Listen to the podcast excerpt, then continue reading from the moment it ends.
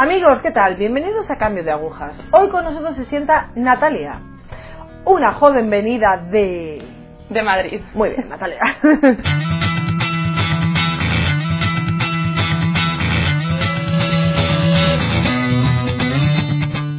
Natalia, cuéntanos un poco de ti. Pues no sé, es que me repito como el ajo. Natalia nació en una familia católica. Una familia católica, no. O sea, a lo mejor católica pues de tradición o de palabra, pero no, en mi casa no se practicaba nada. Nada de nada. Cuando yo era pequeña pues recuerdo ir a misa los domingos, pero con mis abuelos y con mis padres pues de vez en cuando yo creo sí, pero o sea, no hacíamos nada de nada de nada. ¿Tienes hermanos? Sí, tengo una hermana. ¿Mayor? No, es más pequeña que yo. Porque, Natalia, ¿cuántos años tienes? Tengo 20 años. Madre mía, eres una chiquilla. Era una chiquilla. Natalia, em, vamos a ver, tu infancia, el cole, Pues, así. pues no sé, muy bien. Yo me recuerdo como una niña muy feliz. Sí que es verdad que en casa como siempre había problemas porque mis padres pues eran como una relación difícil porque no estaban casados también y pues yo recuerdo que había muchas discusiones en casa y pasé muchísimo tiempo en casa de mis abuelos. También porque ellos querían estar con nosotras, entonces pues íbamos a casa de ellos y mi infancia la recuerdo siempre en casa de mis abuelos. Y una niña muy feliz, jugaba muchísimo, me divertía muchísimo, lo normal. Bueno, pues genial. Vale, em, ¿en instituto o en colegio pasaste después? Al instituto. ¿Y en el instituto esas hormonas revueltas? Pues en el instituto bien, o sea, bien, porque siempre me ha gustado estudiar, pues el estudio genial y, y bien. Lo- luego pues me cambié de instituto al empezar bachillerato y bueno, sí que es verdad que en el primer instituto pues tenía amigos que pues que eran eran buenos, lo que pasa que tenían malos hábitos y, y bueno, pero gracias a Dios, como yo en esa temporada pues estaba pues en, un- en la catequesis, en el grupo de posconfirmación y estas cosas, pues como que todavía tenía algo que pues que no me dejaba como dejarme llevar por esta, por esta gente, aunque eran muy buenos y sí que pasaba mucho tiempo con ellos, pero no, o sea, como no caí en malos hábitos ahí. Vale, retroceso. ¿Tomaste la comunión y después de la comunión seguiste en grupos de poscomunión? Eh, sí, empecé la, para prepararme la confirmación y después de la confirmación eh, estuve en un grupo de posconfirmación. ¿Por qué crees que, que elegiste esto? No teniendo, me refiero a, ¿por qué no teniendo una tradición católica en tu casa? ¿O Pues- una formación católica por parte de tus padres? Sí, porque mi abuela fue la que se encargó de educarnos en la fe. A mis primas y a mí, que pasábamos muchísimo tiempo con ella, pues se encargaba como de enseñarnos a rezar el rosario y muchas oraciones, nos hablaba de vidas de santos, del Señor, de la Virgen, siempre, muchísimo, muchísimo. Entonces eso pues, quieras o no, pues iba calando en mí realmente. Entonces eso me ayudó muchísimo para luego querer, querer seguir conociendo al Señor. Vale, volvemos al punto en el que nos habíamos quedado, que era primero de bachiller. Sí, ahí yo me cambié de instituto y bueno, me cambié en cuarto, pero en primero pues ya pues empecé a cambiar de amistades y me empecé a juntar con, con algunos chicos que bueno, pues como digo, eran muy buenos, o sea, gente que tenía buen fondo y un buen corazón, pero pues malos hábitos de drogas y alcohol y fiesta y estas cosas. Y a mí pues en ese momento pues también como murió mi abuela, pues, o sea, murió cuando yo tenía 12 años, pero yo pensaba que lo había superado realmente, pero como en el corazón como se me quedó una herida y no supe curarla ante el Señor, entonces tampoco podía, no era capaz de pedirle ayuda porque yo como no entendía por qué Dios había permitido que mi abuela muriera. Entonces para mí eso pues quedó como una herida y creo que luego como intenté sanarlo pues así, como en- con malos hábitos. Y con esta gente pues claro, pues se me pegó. Y pues empecé a salir como de fiesta a escondidas y o sea como le decía a mis padres sí me voy a ir a dar una vuelta o a dormir a casa de alguien pero a lo mejor luego salíamos por ahí y, y empecé así ¿Qué sentías ahí? Pues- ¿Qué, qué suponía para ti todo esto? la verdad es que no sé como yo en no sé en esos años experimentaba mucho mucho vacío porque hacía todo eso y yo pensaba que era feliz yo pensaba que el salir, el divertirme, que me reía mucho, que bailaba mucho, que me encantaba todo lo que hacía, pero es que luego llegaba a mi casa y era como, ¿esto para qué? O sea, no entendía nada. O sea, yo salía con mis amigas y claro, los ambientes en los que nos movíamos eran malísimos. O sea, de mucho alcohol, mucha droga, mucha impureza, muchísimo. Entonces, claro, pues todo lo que veía, todo lo que oía, o sea, todo lo que hacía me afectaba, obviamente, a mi alma también. Entonces, pues luego pasaba ese momento en que yo estaba con mis amigas, llegaba a mi casa y me hundía, porque no sabía cómo gestionar todo eso. Y en ese momento, pues sí que es verdad que yo me estaba como alejando más del Señor, aunque sí que iba a misa los domingos, pues, porque mis padres, eso sí, cuando se convirtieron, ya como todos los domingos a misa, o sea, como era una cosa que había que hacer sí o sí. Entonces, pues igual, pero claro, pues qué pasaba, que a lo mejor salía un sábado de fiesta y mi madre me decía, mañana te recojo a las nueve de la mañana para ir a misa. Pero claro, pues iba con resaca o súper mal, o entonces, claro, pues, pues mal, no, no era capaz de vivir bien porque estaba viviendo pues mediocremente. ¿Inicias carrera universitaria? Sí, empecé la universidad y mm, también eso fue como un punto clave en mi vida porque yo empecé a estudiar lo que siempre había querido, magisterio y yo siempre pues quería ser maestra y tal y cual. Y empecé y estaba haciendo lo que me gustaba y me encanta la carrera pues está bien. Pero no sé cómo también en este momento llegaron los siervos del hogar de la madre a mi parroquia. Y también las siervas llegaron a, Alcalá de Henares que está cerca de mi casa. Entonces pues como la, les conocí pero más a los siervos porque estaban en mi parroquia y no sé, como yo veía mucha autenticidad en todo lo que decían, en sus vidas, en ellos mismos, y decía, wow, o sea, nunca había conocido a sacerdotes así, nunca, nunca, nunca. Entonces, pues todo lo que decían a mí me calaba. Y también recuerdo que con las hermanas, también alguna vez fui a su casa, a alguna formación que daban, y yo me acuerdo que al principio era como, yo no quiero estar aquí. O sea, ¿quiénes son estas? ¿Están locas? ¿Qué hacen con su vida?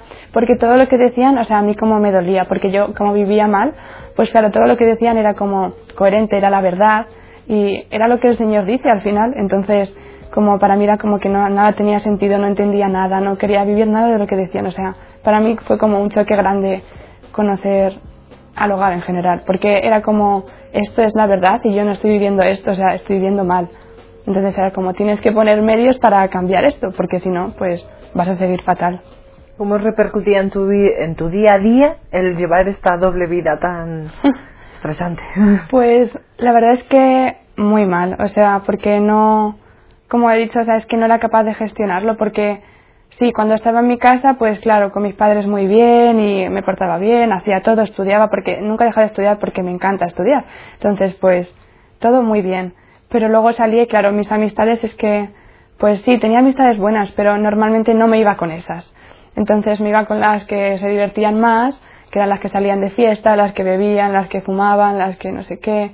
Y claro, pues yo hacía eso y no sé, es que en verdad experimento que esos años como ahora los veo como, como perdidos, porque no he sabido cómo disfrutar bien mi, mi adolescencia también, como de una manera sana, sino que, pero es que también no sé, ahora mismo en el mundo como es tan normal meterte y dejarte llevar y no darte cuenta de lo que haces, que es que, o sea, al final acabas haciendo muchas tonterías y no eres consciente, o sea, y si estás lejos del Señor, pues menos aún, o sea, es que no ves nada, no ves nada.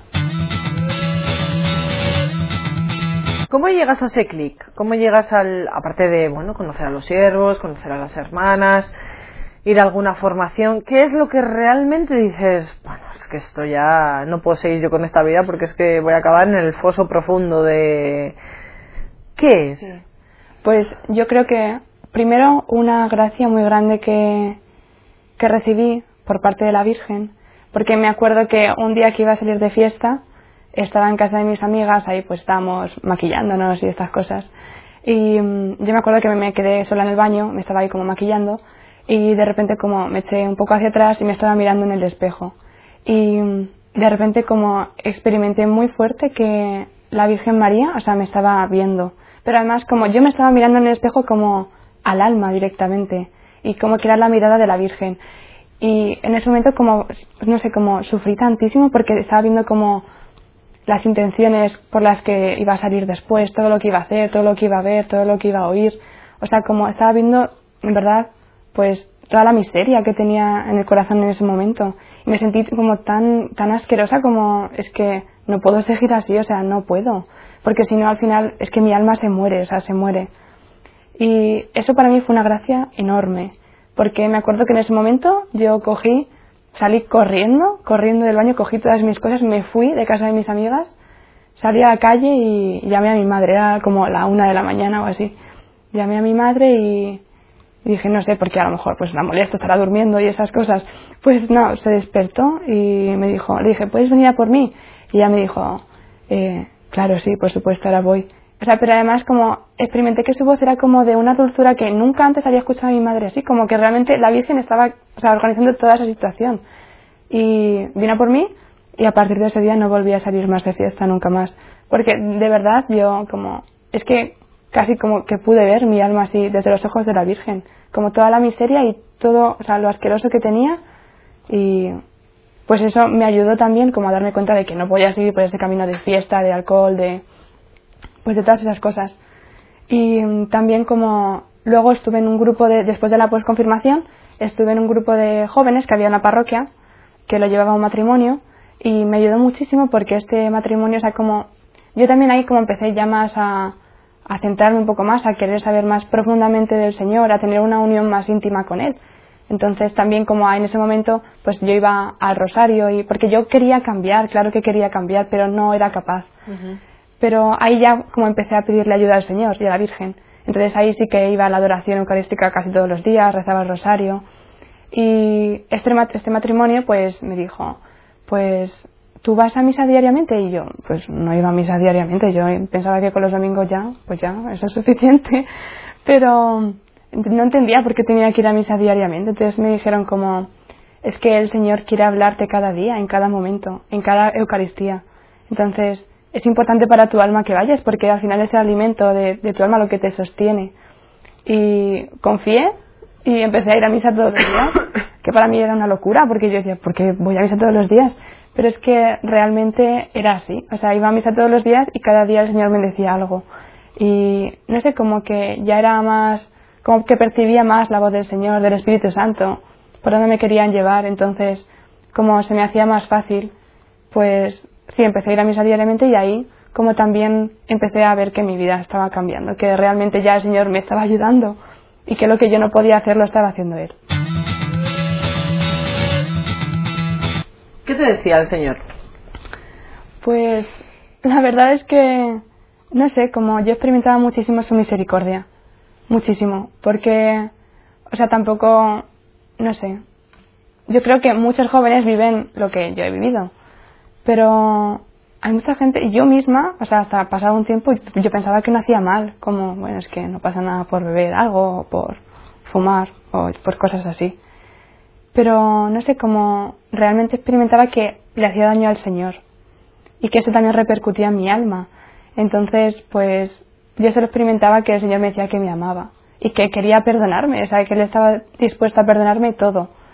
Pero sí que es verdad que me, me costaba como confiar, como dejarme, ¿no? Y, también como dejarme cambiar, porque claro, empecé, pero como había momentos que caía otra vez y volvía y no sé qué. Y bueno, pues no sé, como sí, veía que el Señor me decía que me quería muchísimo y que quería limpiarme, de verdad, que quería purificarme.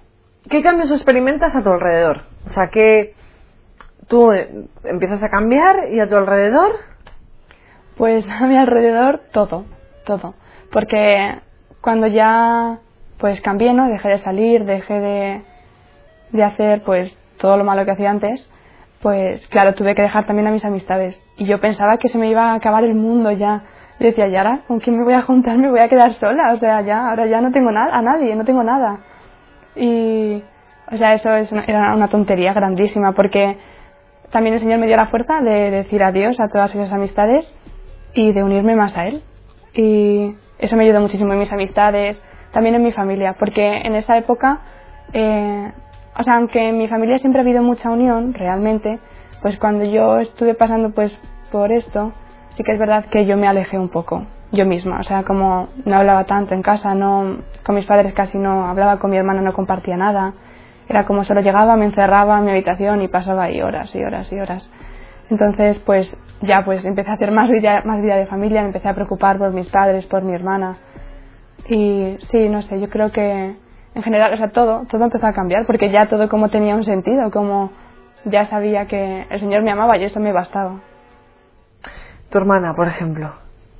Pues mi hermana... Claro, es la que te sigue, el ejemplo. Sí. Sí, yo creo que también pues perdí tiempo en el sentido de que pues no pude aprovechar momentos con ella así, pero también ella como, no sé, como yo creo que ella también como ha rezado mucho por mí, sí, y lo hace. Entonces eso siempre me ha ayudado. Y también pues soy la mayor, entonces pues eso, claro, me ve como un ejemplo. Y también le extraña mucho porque ella también ha visto como este momento de mi vida en el que yo estaba como más alejada del Señor, más perdida. Y claro, ahora me ve así, no sé, como ya, como cambiando, cambiando. Y, y dice, wow, o sea, sí, pues no sé, se, se, sorprende de que el Señor haga estas cosas, pero al final es porque es Dios y hace lo que quiere. Soy una joven perdida, que bebo, que fumo, que voy con hombres. ¿Qué me dirías? Pues yo creo que diría como una frase que a mí me dijeron una vez que me ayudó muchísimo que una vez un sacerdote me dijo, ¿qué tienes tú que no te haya dado Dios? Pues lo más grande que tienes es la vida. ¿Y qué estás haciendo con ella? ¿No? ¿Cómo la estás viviendo? Porque al final cuando muramos pues tendremos un juicio particular, ¿no? Y el Señor pues nos va a preguntar y nos va a examinar sobre el amor que hemos puesto en las cosas que hemos hecho o las que no hemos hecho. Entonces, pues eso es lo más importante, ¿no? Cómo está viviendo uno su vida diaria, ¿no? Y si realmente como está buscando a Dios, porque es muy fácil buscarse a sí mismo, muchísimo, muchísimo. En la vanidad, en el egoísmo, en la soberbia, es que es tan fácil, o sea, es tan fácil. Entonces, pues, eso, que cómo estoy viviendo, cómo estoy viviendo. ¿Cómo entregas tu vida a Dios ahora? ¿Qué haces? ¿Evangelizas? ¿Hablas con más gente? Ahora eh, soy candidata de las siervas del hogar de la madre y bueno, pues experimenté que el Señor me llama y que me quiere para Él solo. Entonces, pues es una alegría, la verdad, y como una seguridad, porque no voy a poder encontrar a, a nadie que sea mejor que el Señor. Entonces, pues sí, es una seguridad también de que Él siempre me va a cuidar, me va a sostener y al final, pues si cumplo lo que me pide, pues alcanzaré la vida eterna, que es a lo que estamos llamados todos y a lo que quiero llegar. ¿En qué cambia tu personalidad? No, pero tu forma de pensar a raíz de sentirte hija de Dios. Pues cambia en el sentido de que ahora como no quiero buscar la felicidad en las cosas ni en las personas, o sea, como que ahora solo quiero hacer las cosas para el Señor y por el Señor y ya está. Y claro que cuesta, claro que cuesta, ¿no? Porque a veces el Señor nos pide cosas que no vemos, que no vemos claras o sí, claro, o sea, a mí, o sea, como personalmente me costó como entender que el Señor me llamara, ¿no? A ser religiosa, pero pues es lo único que me va a hacer feliz y lo experimento así, porque mientras dije que no, o sea, pues sería como así como desorientada, no sabía qué hacer pero cuando ya dices que sí al Señor a cualquier plan que tenga para ti, ya sea pues vida religiosa o matrimonio o lo que sea, es que se experimenta una libertad que realmente es la libertad de los hijos de Dios. O sea, es que a esto estamos llamados, a ser libres. Y también es como que ahora experimento que amo de otra manera. Sí, de otra manera. Yo creo que como Dios quiere que lo haga, claro. ¿Y cómo es eso? Pues no sé, como viendo, viéndole a él en los demás. Como, sí. Porque si no, es que es fácil, como, es muy fácil, pues, tener a alguien enfrente que no te cae bien y, pues, si no me cae bien no le hablo, o yo qué sé, o si me contesta mal, pues, le contesto peor, o cosas así, ¿no? Sin caridad. Pero ahora es como, si tienes puestos los ojos en el Señor, pues, quieres agradarle, ¿no? Y, y es que es curioso porque al final, si tú cumples su voluntad, le haces feliz, pero a la vez Él te hace feliz a ti y no sé, es como muy bonito. ¿Dirías que la Virgen ha tenido que ver algo en todo esto? Sí, sí, desde luego. Sí, como he dicho, mi abuela nos enseñó a rezar el rosario y recuerdo que de pequeña lo rezaba muchísimo. O sea, yo creo que diariamente, o sea, desde que me enseñó lo rezaba muchísimo. Y luego cuando fui creciendo, como que ya me costaba más y más y más y cuando, cuando me alejé del Señor, pues ya no rezaba nada. Y no sé, es como que también el rosario es lo que más me cuesta, pero lo que más me ayuda. Y sí, es porque la Virgen como siempre quiere derramar muchas gracias a través del rosario. Y no sé, también cuando conocí a las hermanas, a las siervas del hogar de la madre, eh, fuimos a Fátima, al poco de que llegaron a fundar Alcalá de Henares, y pues ahí recibí una gracia muy especial, porque también como ahí había pasado un verano malísimo y había estado fatal y viviendo fatal, pues llevaba como un montón de meses sin confesarme, muchísimo, muchísimo. Y cuando llegamos a Fátima, pues no sé cómo experimenté muchísimo que la Virgen me quiere como una madre. Y, o sea, me impactó porque yo nunca antes la había visto así, nunca antes. Pues siempre la veía como la madre de Jesús y sí como la madre del Señor y ya está. pero más histórico. Sí, como que no tenía mucho que ver conmigo. Pero no sé, en Fátima como, como que la Virgen me decía, es que estoy aquí, soy tu madre. Sí. Como que yo no me estaba dando cuenta hasta ese momento. Y ahí pues me confesé después de un, montón de tiempo y eso me ayudó muchísimo. También ahí como retomé el rosario otra vez. Y sí, o sea, como veo que en cada cosa la Virgen siempre está presente. Siempre. Porque también es como que cuando a veces, no sé, como me cuesta hacer las cosas o como que separo un poco la vista del Señor, es la que rápidamente como me coge de la mano y me lleva corriendo. Entonces es como fácil porque ella siempre quiere que estemos al lado de su hijo. Natalia, muchísimas gracias por estar aquí. Qué importante es saber lo que estás haciendo con tu vida y saber que el Señor está ahí contigo. Y si no lo sabes, en algún momento darte cuenta de que te falta. Exacto. Y llamarlo. Llamarlo para que esté contigo. Qué importante. ¿Cómo sentías tú eso? Con vacío. Cuando no estaba, vacío. ¿Y ahora? Ahora llenísimo. Ahora llenísimo. Pues nada, cuando veáis que, cuando sintáis, más bien, porque ver, ver, vemos poco. Cuando sintáis que el vaso está vacío, no hay Dios. Pero sin embargo, sentís en vuestro corazón que ese vaso quiere ser llenado, llamarle, llamarle, llamar primero a Nuestra Señora la Virgen, que es verdad que actúa de madre y siempre va a acudir pronta, como acudió la mamá de Natalia a buscarla a la una y cuarto de la mañana, y va a acudir para llevaros a, a Dios. Así que confiar, confiar. Gracias Natalia.